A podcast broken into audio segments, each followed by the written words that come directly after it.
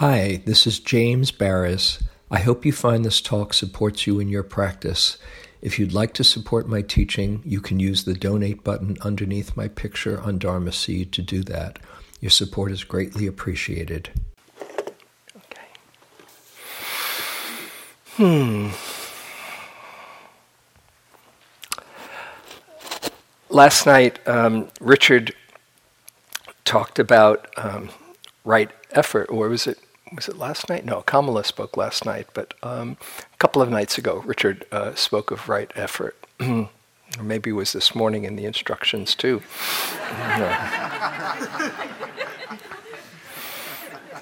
you remember though. Uh, right effort or wise effort, and he spoke about it. Um, he said there were two aspects of, of it. One was, um, as he spoke about, bringing things into balance, not over efforting and not being too lax.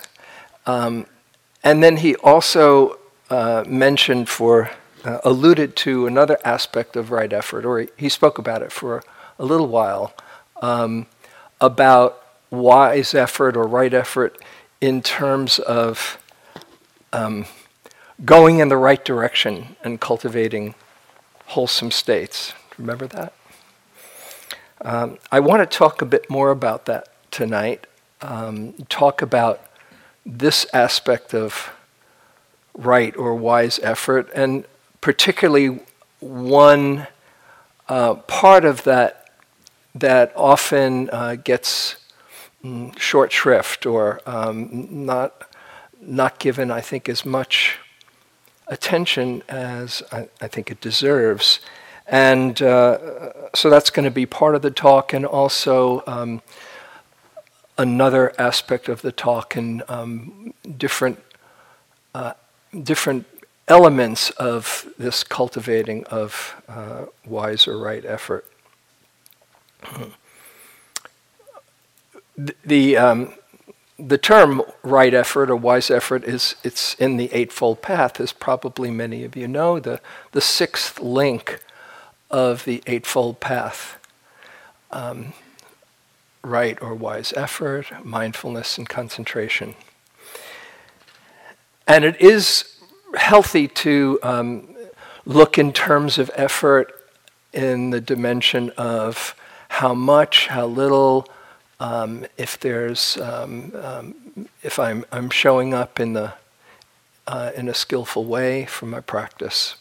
A very important element. I spoke about it when I gave a, a first talk on uh, the five faculties.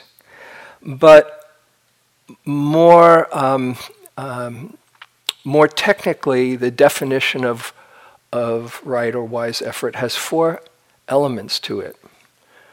Two having to do with unwholesome states, and two having to do with wholesome states unwholesome states or akusala are states that are suffering. And when they're experienced, not only are they suffering in the moment, but they lead to more suffering unless you know how to work with them. And those two aspects of the four wise efforts are guarding against unwholesome states when they arise and when, uh, sorry, guarding against them before they arise so that they don't arise as best you can. And when they do arise, to learn how to overcome them. Unwholesome states, akusala, you probably can figure out a few of them. Greed, hatred, delusion, you know those guys. Fear, jealousy, uh, envy, um, all the states of um, torment and that are, that are unpleasant.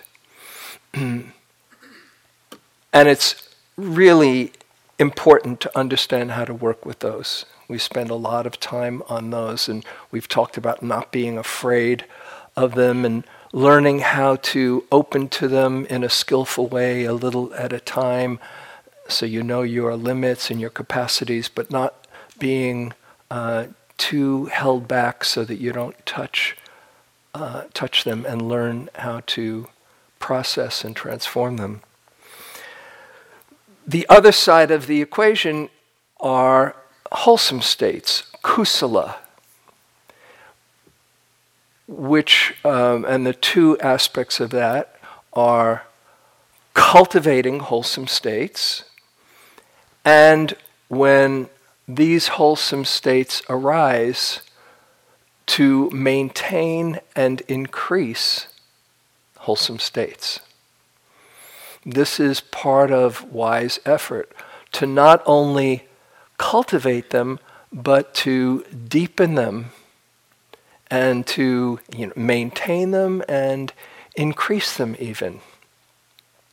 And I wanted to talk particularly about that side of the equation and um, with a, a bit more emphasis on that last one to maintain and increase wholesome states.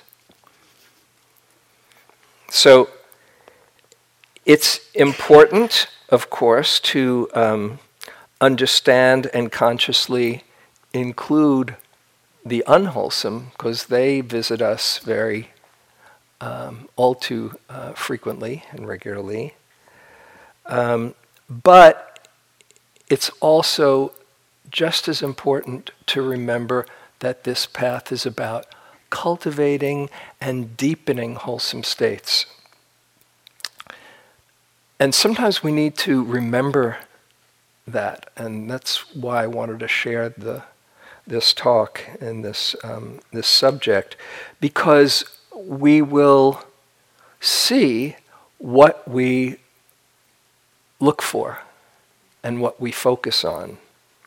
And we will incline the mind if you're what's called a confirmation bias in, uh, in modern uh, uh, neuroscience, where your brain will notice what it is looking for.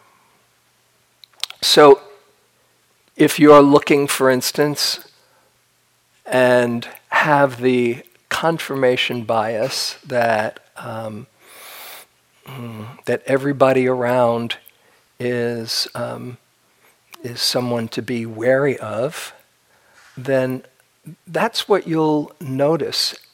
Your brain will selectively confirm that belief and will miss all the times when that's not so. It's just the way we're wired up. And likewise, in your practice, if you're looking for defilements of mind, you know, it reminds me, actually, I'm thinking about it. Was a, I was a psychology major in, uh, in college and, and graduate school. And I remember, if you were ever a psych major, in uh, having a textbook, if you ever took a course on abnormal psychology, you know, you'd read, I would read one chapter after another and say, yep, I've got that neurosis, you know. yep, that's me too, you know, that's me too. When they got to the psychosis, that was a little tricky. Also, yep, that's me too. Um, but that's how it works. If you're inclining the mind or you're on the lookout for dukkha, you'll find it. It's the first noble truth, isn't it? And I'm just remembering uh, a quick anecdote when I was a boy learning to ride a bicycle.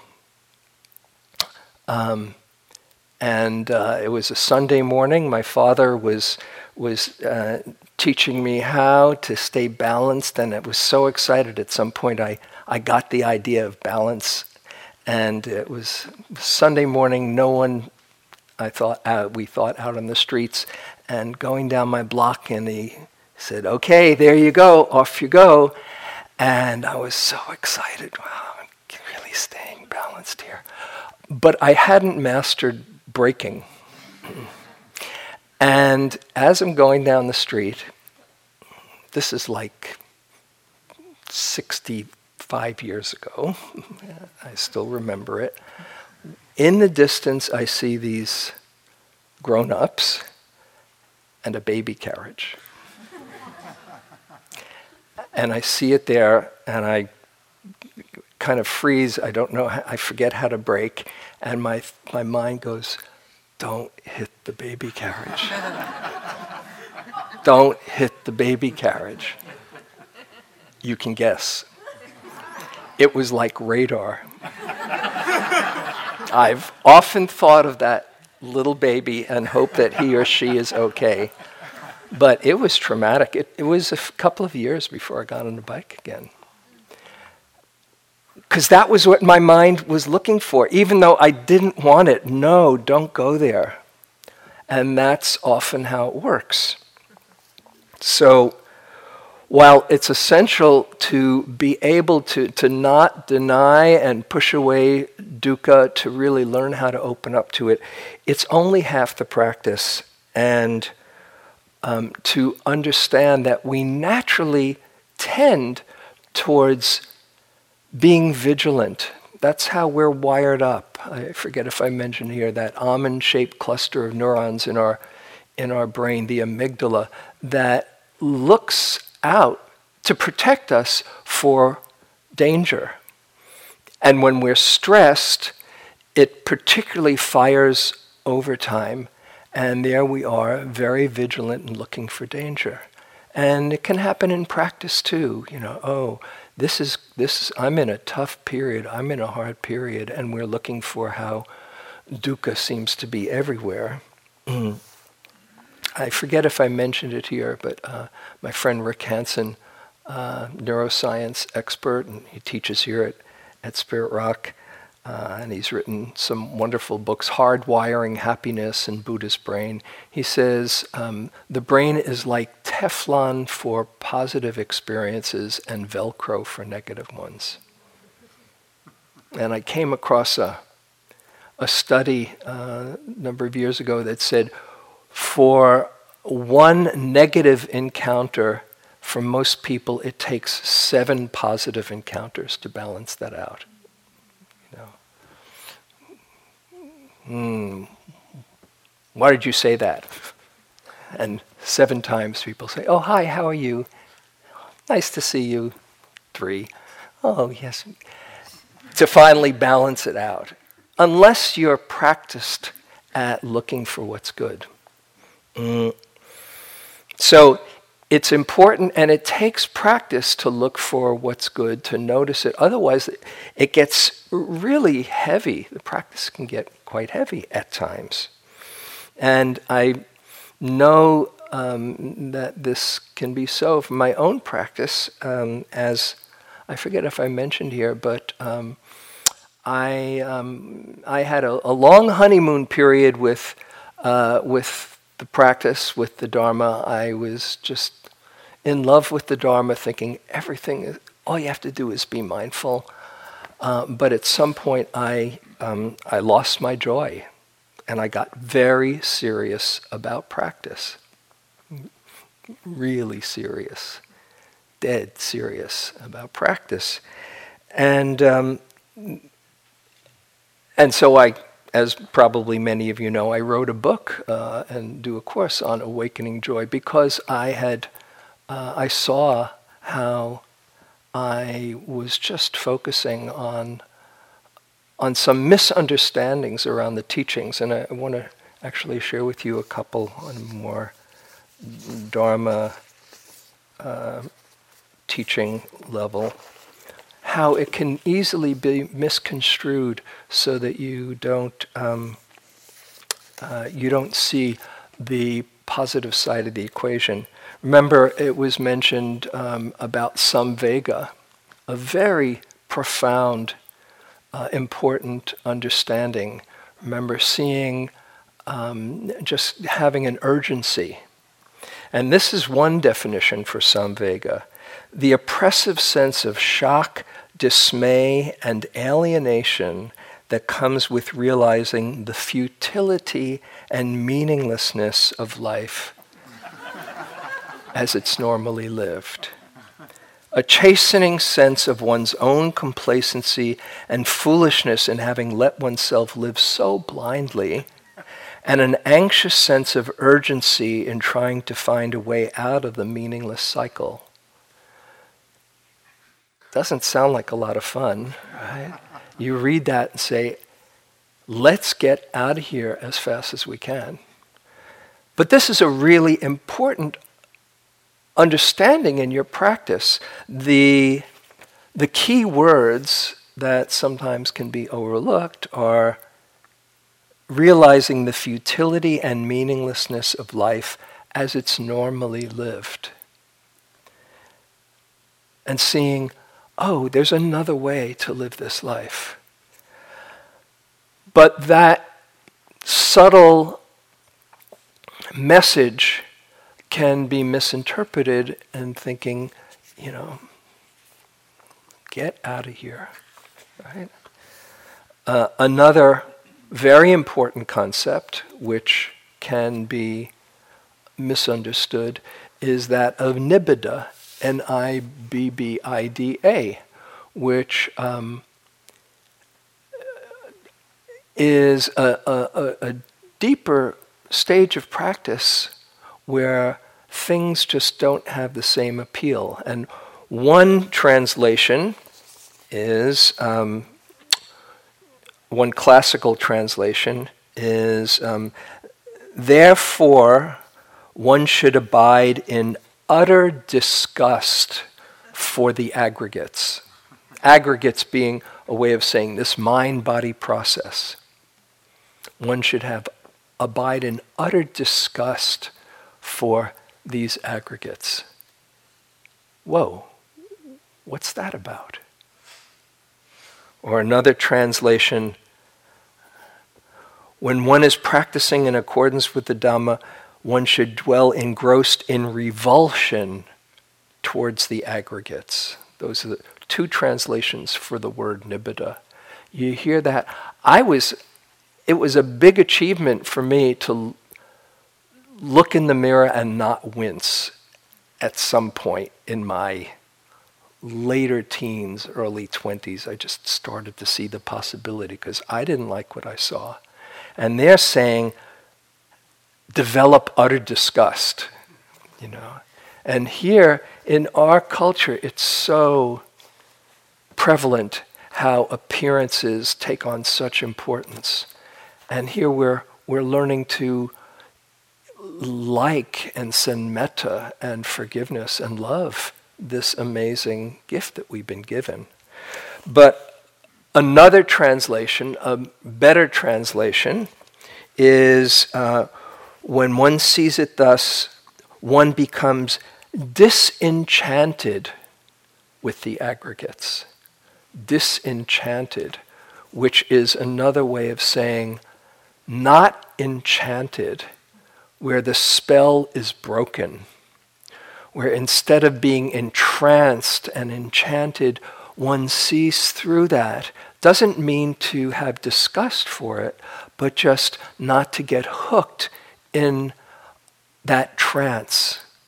Wow, look at that package, you know, or this package, or whatever. And that is a very important thing to understand, to break the spell of that enchantment. But so you can see how easy it is for misunderstandings to arise. And I'll share with you a passage I love from Ajahn Sumedho. Uh, I don't think I read this. No. He says, Sometimes in Theravada Buddhism, one gets the impression that you shouldn't enjoy beauty. If you see a beautiful flower, you should contemplate its decay. Or if you see a beautiful woman, you should contemplate her as a rotting corpse. This has a certain value on one level, but it's not a fixed position to take. It's not that we should just feel compelled to reject beauty and dwell on its impermanence and on how it changes to being not so beautiful and then downright repulsive.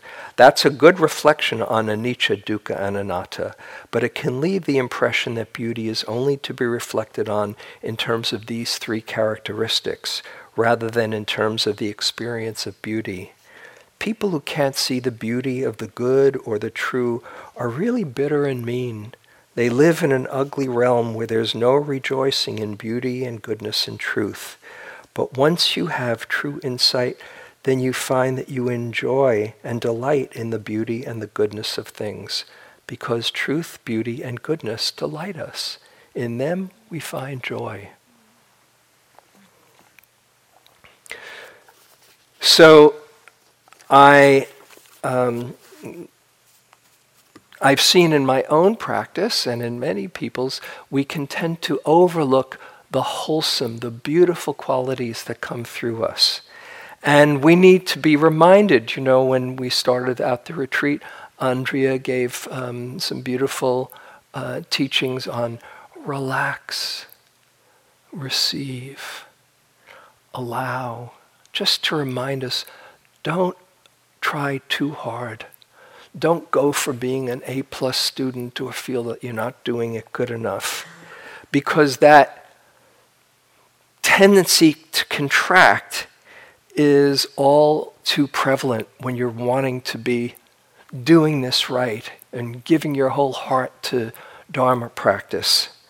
And we contract either away from the dukkha or in our over efforting or we contract around the sukha. It's so easy to contract. And in that contract- contraction is dukkha. But it's important to remember, I think, that this is a path of happiness. And I want to talk a little bit about that. The Buddha was called the happy one The Dalai Lama starts out his, his wonderful book, The Art of Happiness, with the line, The purpose of life is to be happy. The purpose of life is to be happy. That's a, a really great line. It's a great way to start a book. The purpose of life is to be happy. Because as you can get in touch with your own well being, then all of the beautiful qualities shine through you. So, this aspect of wise effort to cultivate wholesome states, which we're doing. Um, they, the reason why the Buddha says to cultivate them ultimately is not just so you can feel good, but they create the conditions. True wholesome states create the conditions from which awakening can happen. It's impossible to awaken from a contracted, fearful place. Although in one moment it can turn and you can see, oh, here's another way. But generally, when there's a wholesomeness, when there's a feeling of openness, when there's a feeling of expansiveness and lightness, the mind is freer for the wisdom to shine through and the love to shine through. So we cultivate metta, we cultivate mindfulness, we cultivate all of these things, and they're beautiful. And they feel good. They feel good in the moment, and they feel good uh, as we practice moving and facing in that direction. and so, wholesome states show us where happiness really lies. Now, one thing about these wholesome states, especially when it comes to maintaining and increasing them, you might think, well, hold on a second, isn't that attachment? Isn't that just more contraction? Oh, this feels good. Yeah, bring it on. As soon as you try to hold on to it, it's just turned into an unwholesome state.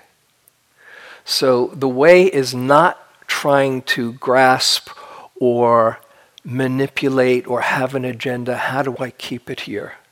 Because that is a contraction of mind and heart, which blocks. Have you noticed that? When you're in the middle of a really great experience and you're just cruising along, and then the mind says, Oh, I hope this doesn't go. You know, how do I keep it here? Where did it go? Yeah. So the key, as the Buddha suggested, is not to grasp at it, but to really bring your full mindful attention to it. Just like in the Satipatthana Sutta, in the, the third foundation of mindfulness, he says, uh, uh, the practitioner knows the concentrated mind as the concentrated mind. The uh, unsurpassed mind is the unsurpassed mind. Not do what you can to make it here, to, to make it stay, but to really know it without taking ownership of it, just seeing, oh, and here's a wholesome state. And in one discourse, which was very impactful for me, he has the, um, he talks about the fact that along with the wholesome state, there's a feeling of uplift that accompanies it, that he calls the gladness connected with the wholesome. And he says in this sutta, he says, that gladness connected with the wholesome, I call an equipment of mind to overcome all ill will and hostility. And he says, that gladness, one gains inspiration in the meaning, one delights in, in the meaning and in the experiencing. He said, that's a good thing. And he uses the example in this uh, discourse. He says, suppose you're in the middle of a generous act. He, he recommends in this discourse oh, think to yourself, oh, I am generous right now. He says, that's good. Not, check it out. I hope everyone sees I'm pretty generous. What a generous guy I am. No, he's not saying to identify with it and take, take ownership of it, but he's saying, notice how good it feels for generosity to move through me. Feel the beautiful feeling that accompanies it. That gladness connected with the wholesome, an equipment of mind to overcome all ill will and hostility.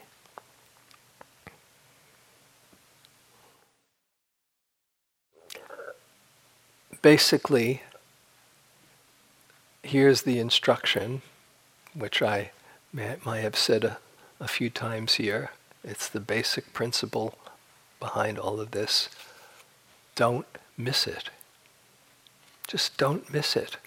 Don't hold on to it. Don't be attached, but don't miss it. You're feeling calm. What a wonderful object of mindfulness it is.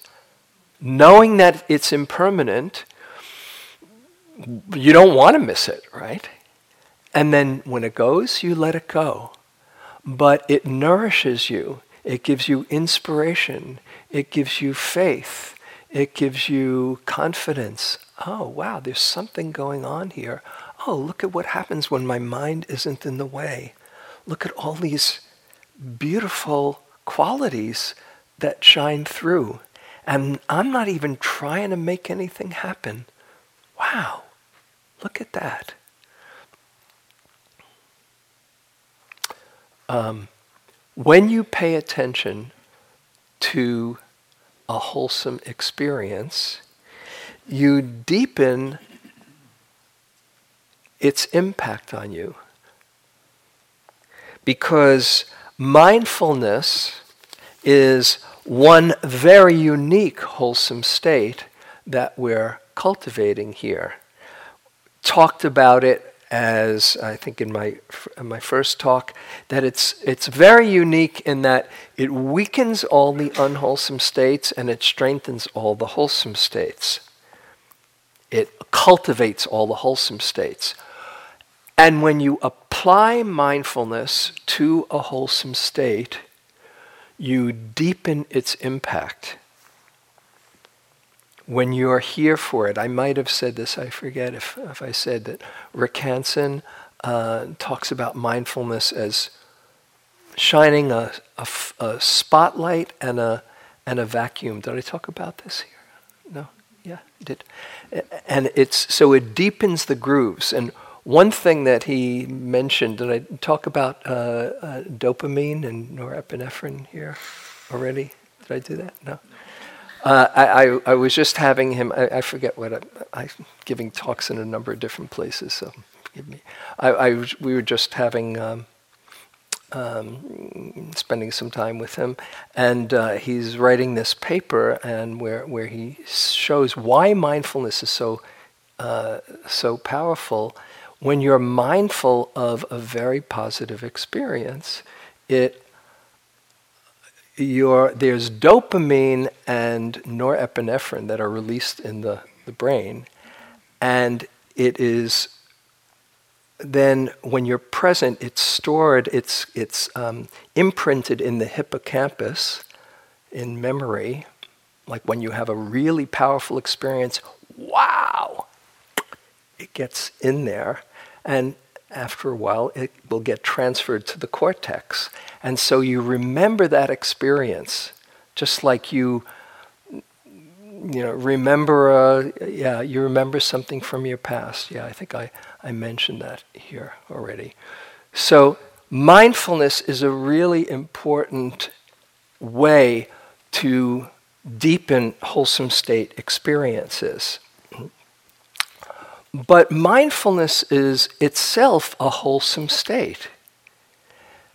It feels, it, there's, in itself, it's very rewarding. Have you noticed when you finally are just here and you've landed and you're not trying hard to make anything more of the moment and you're just connected? When you're really here and connected, and there's no need to do anything else, mm, why go anyplace else? Oh, it feels so great to be present for my life. You know, particularly if it's a moment that is not fraught with uh, uh, with dukkha. But even if you're there with the dukkha, and you see, if you have an understanding of, oh, I see the dukkha, and you're not taking ownership of it, oh, I see. Oh, I see this pain. Oh, I see this fear. And that's when we can hold it with compassion. Oh, because you're seeing it. But when you are there and just present and it's not dukkha filled, it just feels so good to be here. Have you noticed that? You know, maybe you're having those moments of mindfulness now as you string them together, particularly. I can, re- and when the mind gets collected and there's some, some degree of concentration and there's a kind of unification, you don't want to be anyplace else. I can remember being at, sitting on a, a long retreat at IMS, and I was doing just anapana uh, uh, breath meditation for an extended period of time, and it was like that was my whole world. And I was thinking, I had this thought came to come to me: Why does anybody need drugs when they've got the breath? Wow. that was just because I was completely there, and concentration certainly deepens that. But even those moments when you're not in very deep concentration, when you're just here and it's enough, and you don't have to add anything or take anything away, ah, and you don't have to manufacture or have any agenda, oh. This is cool, just being here for my life. So, this is one thing to keep in mind that mindfulness itself is a wholesome state, not only because it cultivates the others and weakens the, the, the akusala, but because itself feels really whole and complete. And uh, let me see if I can share with you a passage. I can find it.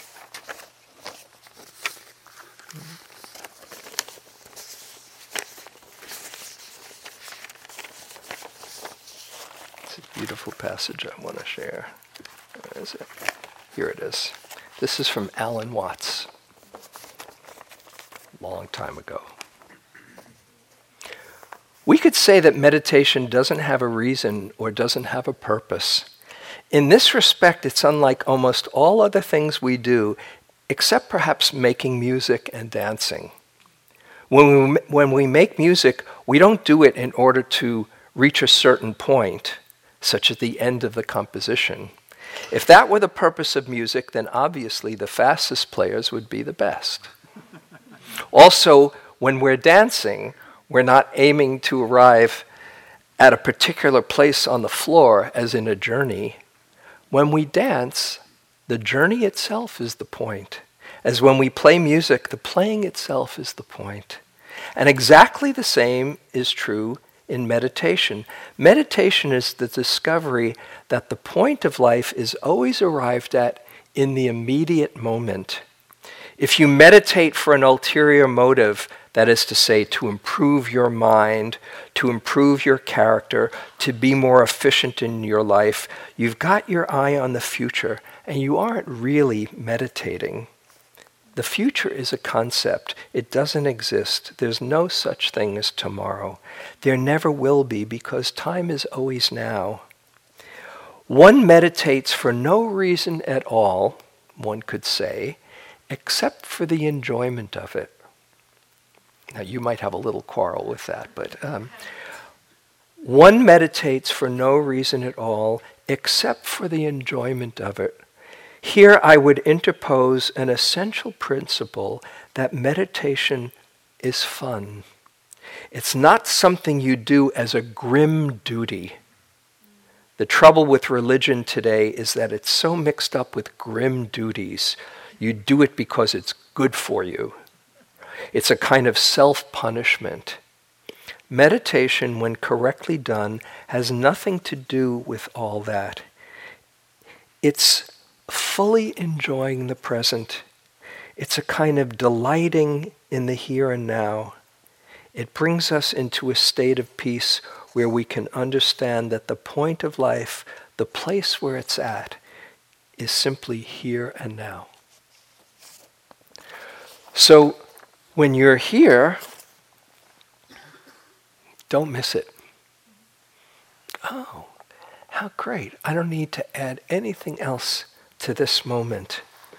How beautiful. And it takes maybe a little bit of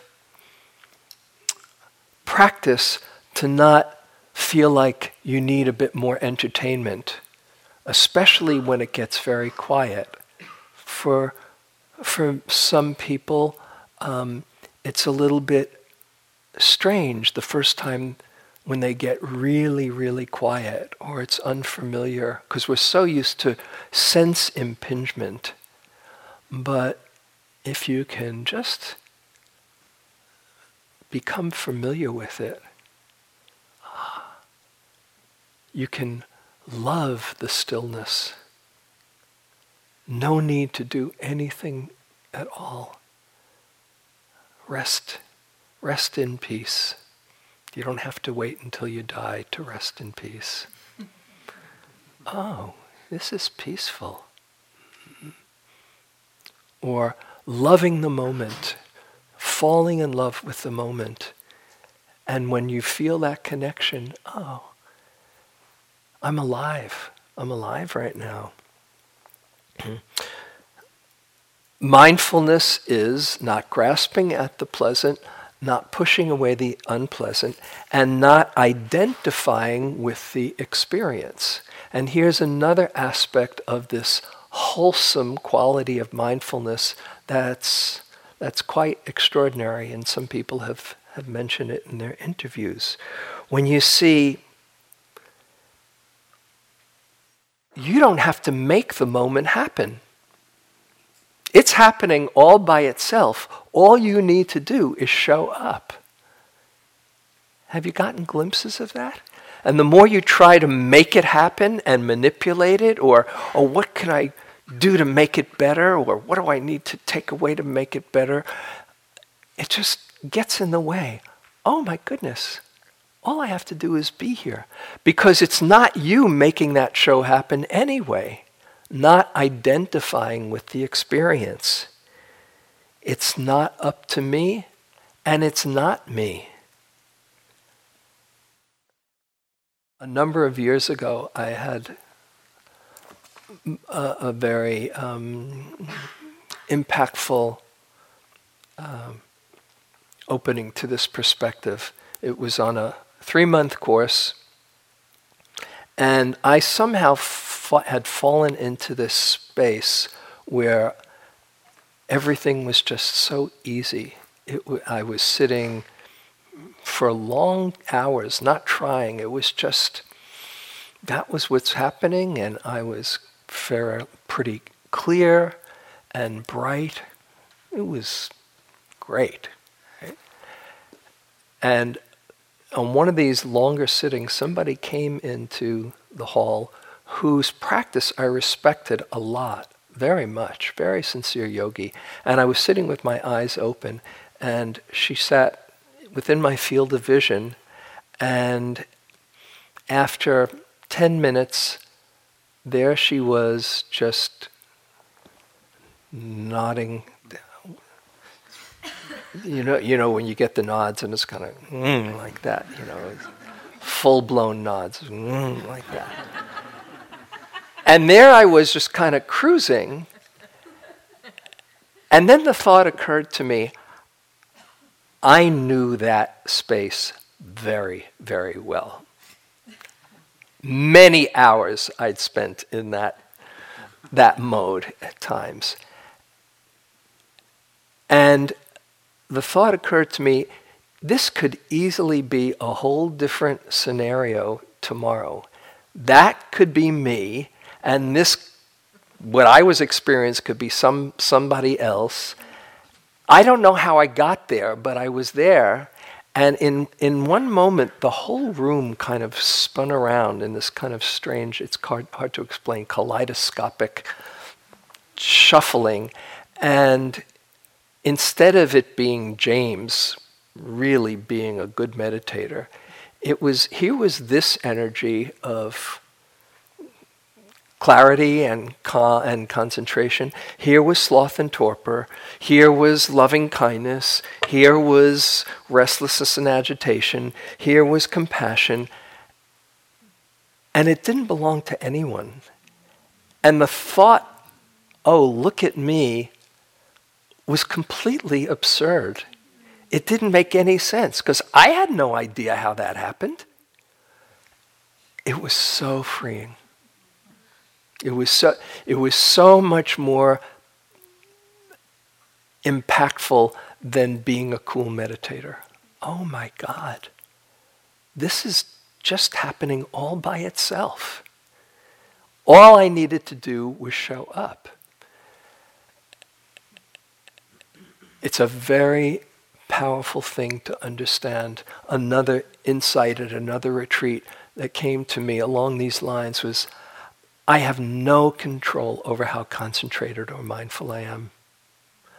All I can do is have the willingness to be here and to bring myself back when I've gone with a lot of love and a lot of kindness and not taking it personally, not blaming myself, not taking credit the blame and the credit is completely misunderstanding what's going on. There is a selflessness to this whole experience. What a relief! What a relief. I'll share with you. Let's see how we're doing. Uh, another story, just to drive this home.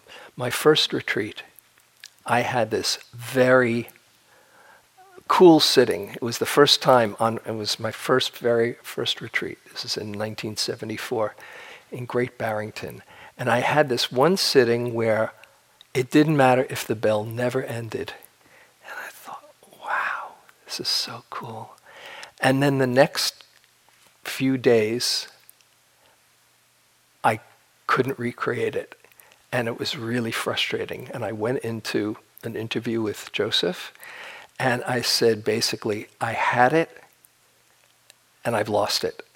How do I get it back? And he told me this story. I was so grateful this is on my first retreat. He said, Oh, yeah, I know what that's like.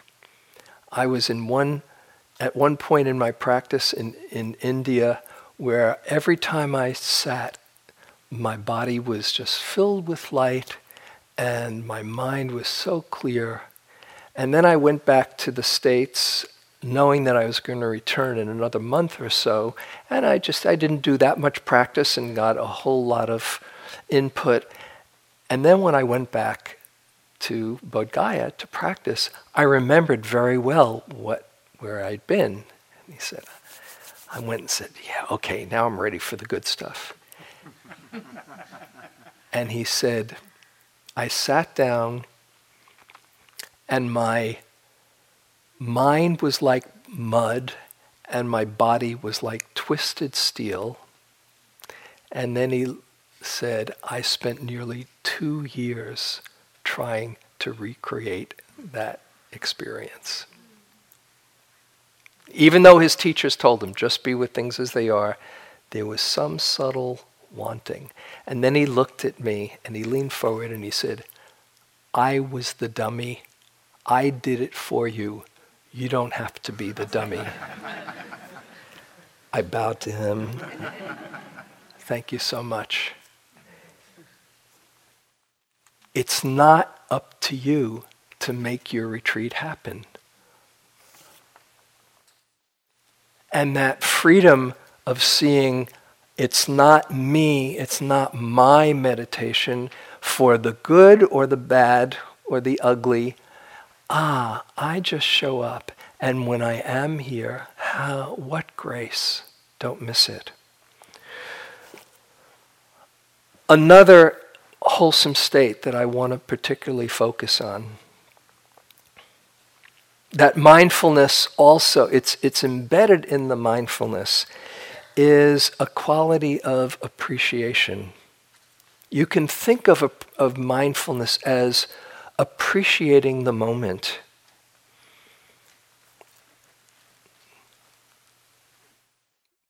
Because this moment has never been here before and it will never be here again. And in your life of finite moments, and we don't know how many we have, no one does, this is a moment worthy of our attention. And when we pay attention, there's a whole show of life revealing itself to us. And so I want to talk about appreciation and particularly in the sense of wonder and curiosity and interest, investigation in the factors of enlightenment. That's a really um, wholesome dimension if it's done properly. And I know it's been mentioned in here. Be careful of the word investigation, trying to dissect your experience and analyze it and work really hard. And that's not the, the source of skillful investigation. It's really having your natural curiosity want to learn. We all want to learn. Isn't it fun to learn something new? You know, I, I, I don't I didn't share it here. I share it mo- most retreats. So I'll share it now. About this the birthday card. Did I mention the birthday card? So I have a birthday card at home, and I've never given it away because I love it so much. Little attachment, yeah. and on the the front is this infant that obviously has just pulled a booger from his nose. and he's mesmerized. And you open it up and it says, You always were easy to entertain. Happy birthday. That's it. For me, anyway. If you can get fascinated with a booger, you can get fascinated with anything. But it's seeing things with fresh eyes. wow. How exciting. And if you're thinking, oh, I have to be with the breath, we just had one a moment ago, you know, that's the point. You're missing out on the point on the idea that every moment is unique, every moment is different, and to bring that kind of interest that curiosity that's not trying to make anything happen, that just wants to learn, that just loves to discover. This brings practice alive.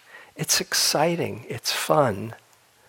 There's a, a line, uh, Nisargadatta Maharaj wrote, I am that. He has this one the dialogue that he has with somebody who was uh, talking about how how how tedious practice can be and how he's just kind of he was just whining oh what's the point? And why should i pay attention? And nisargadatta says to him you've done the most amazing thing. You've made life boring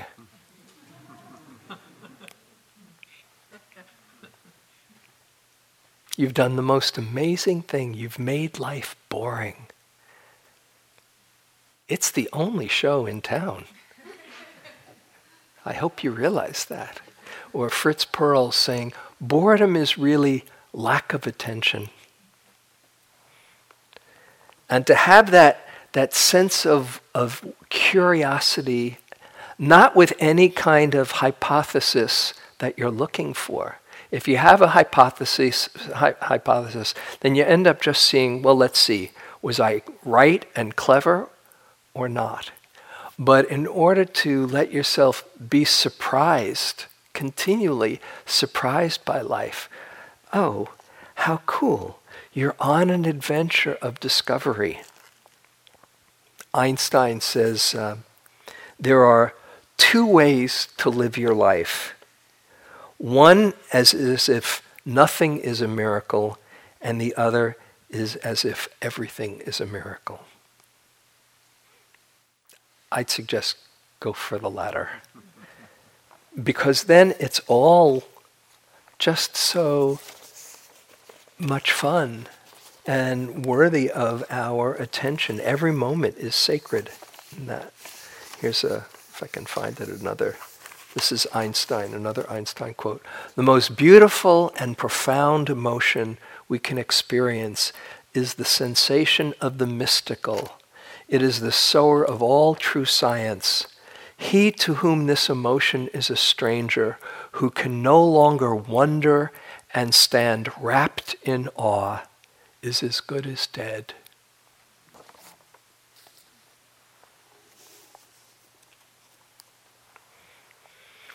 So when you have that kind of um, curiosity and interest, and you're just looking for the fun of it, no conclusion, no pass fail test for life, no agenda, just because it makes it so much more rich to have that quality of discovery. When I, my instructions, and it's beautifully instructions of uh, that um, Andrea gave of relaxed, relax, receive, and allow. My instructions to myself are r- relaxed, bring a relaxed, interested, and kind awareness relaxed. You don't want to over effort or get tight, but be interested, show up. So you can keep on waking up and learn and bring a sense of kindness with all of that. number of years ago, again, I was uh, at, at, a longer retreat and I went into um, my interview with Joseph. And this is about five years into my practice. It was my second three month retreat. And I went into the interview and I said, I don't know what I've been doing up until now, but this is like, like I've fa- Alice in Wonderland fallen into a whole new reality. And he said, Oh, yeah, I, I know that feeling. I said, You do? He said, Yeah, I get it every time I sit. And then he leaned forward and he said, And you know what? We're at the tip of the iceberg. I'll never forget that. My, I even now get chills. I can hear him saying with this sparkle in his eye, we're at the tip of the iceberg. And he wasn't saying, oh, there's so much more that we have to learn and oh, this is going to be so long. He was saying, how exciting. Life keeps on revealing itself. So I offer that. There are many, many wholesome states that we can explore and want to get back to the, the original point of cultivating the wholesome states and um, maintaining and increasing them when they're here by just enjoying them, just savoring them, just allowing them to be experienced, not with grasping, not with identifying, look at me, but just, it's like moments of grace. And the more you can cultivate the wholesome, the more, especially when you're not taking ownership of the experience, you're creating the space, that open hearted space, and that space that lets go and doesn't try to be the meditator for awakening to shine through. So that's why it said that the Dharma is good at the, in the beginning, good in the middle, and good in the end. In the beginning, oh my goodness, there's another way.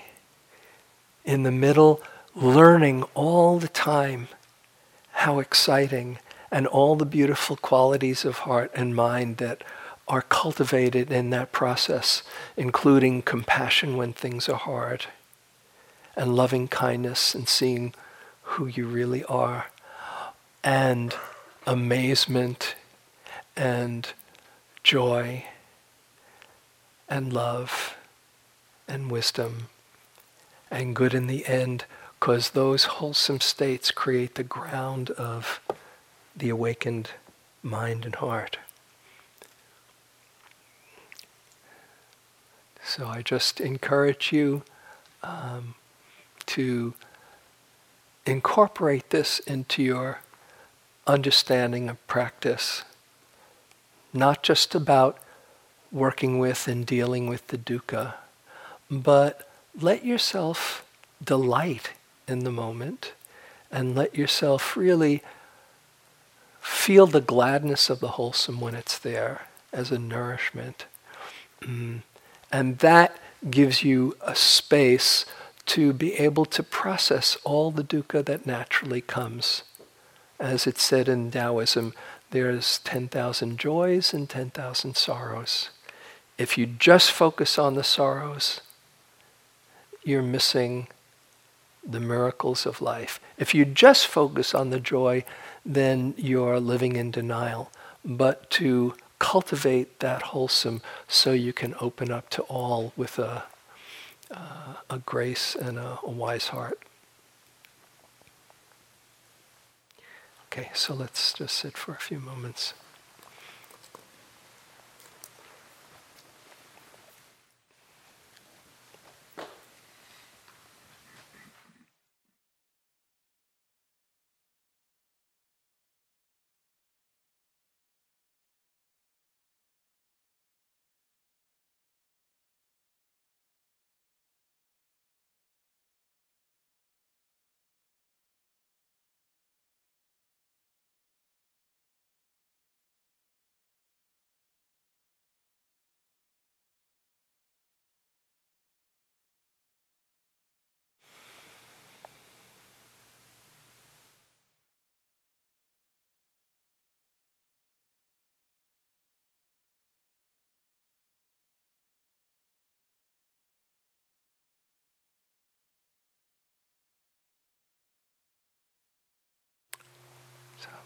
Thank you for your kind attention. And uh, enjoy your walking. And we'll come back for one more sitting, some chanting, and uh, maybe a little treat at the end to tuck you in. Just a little carrot so you'll come.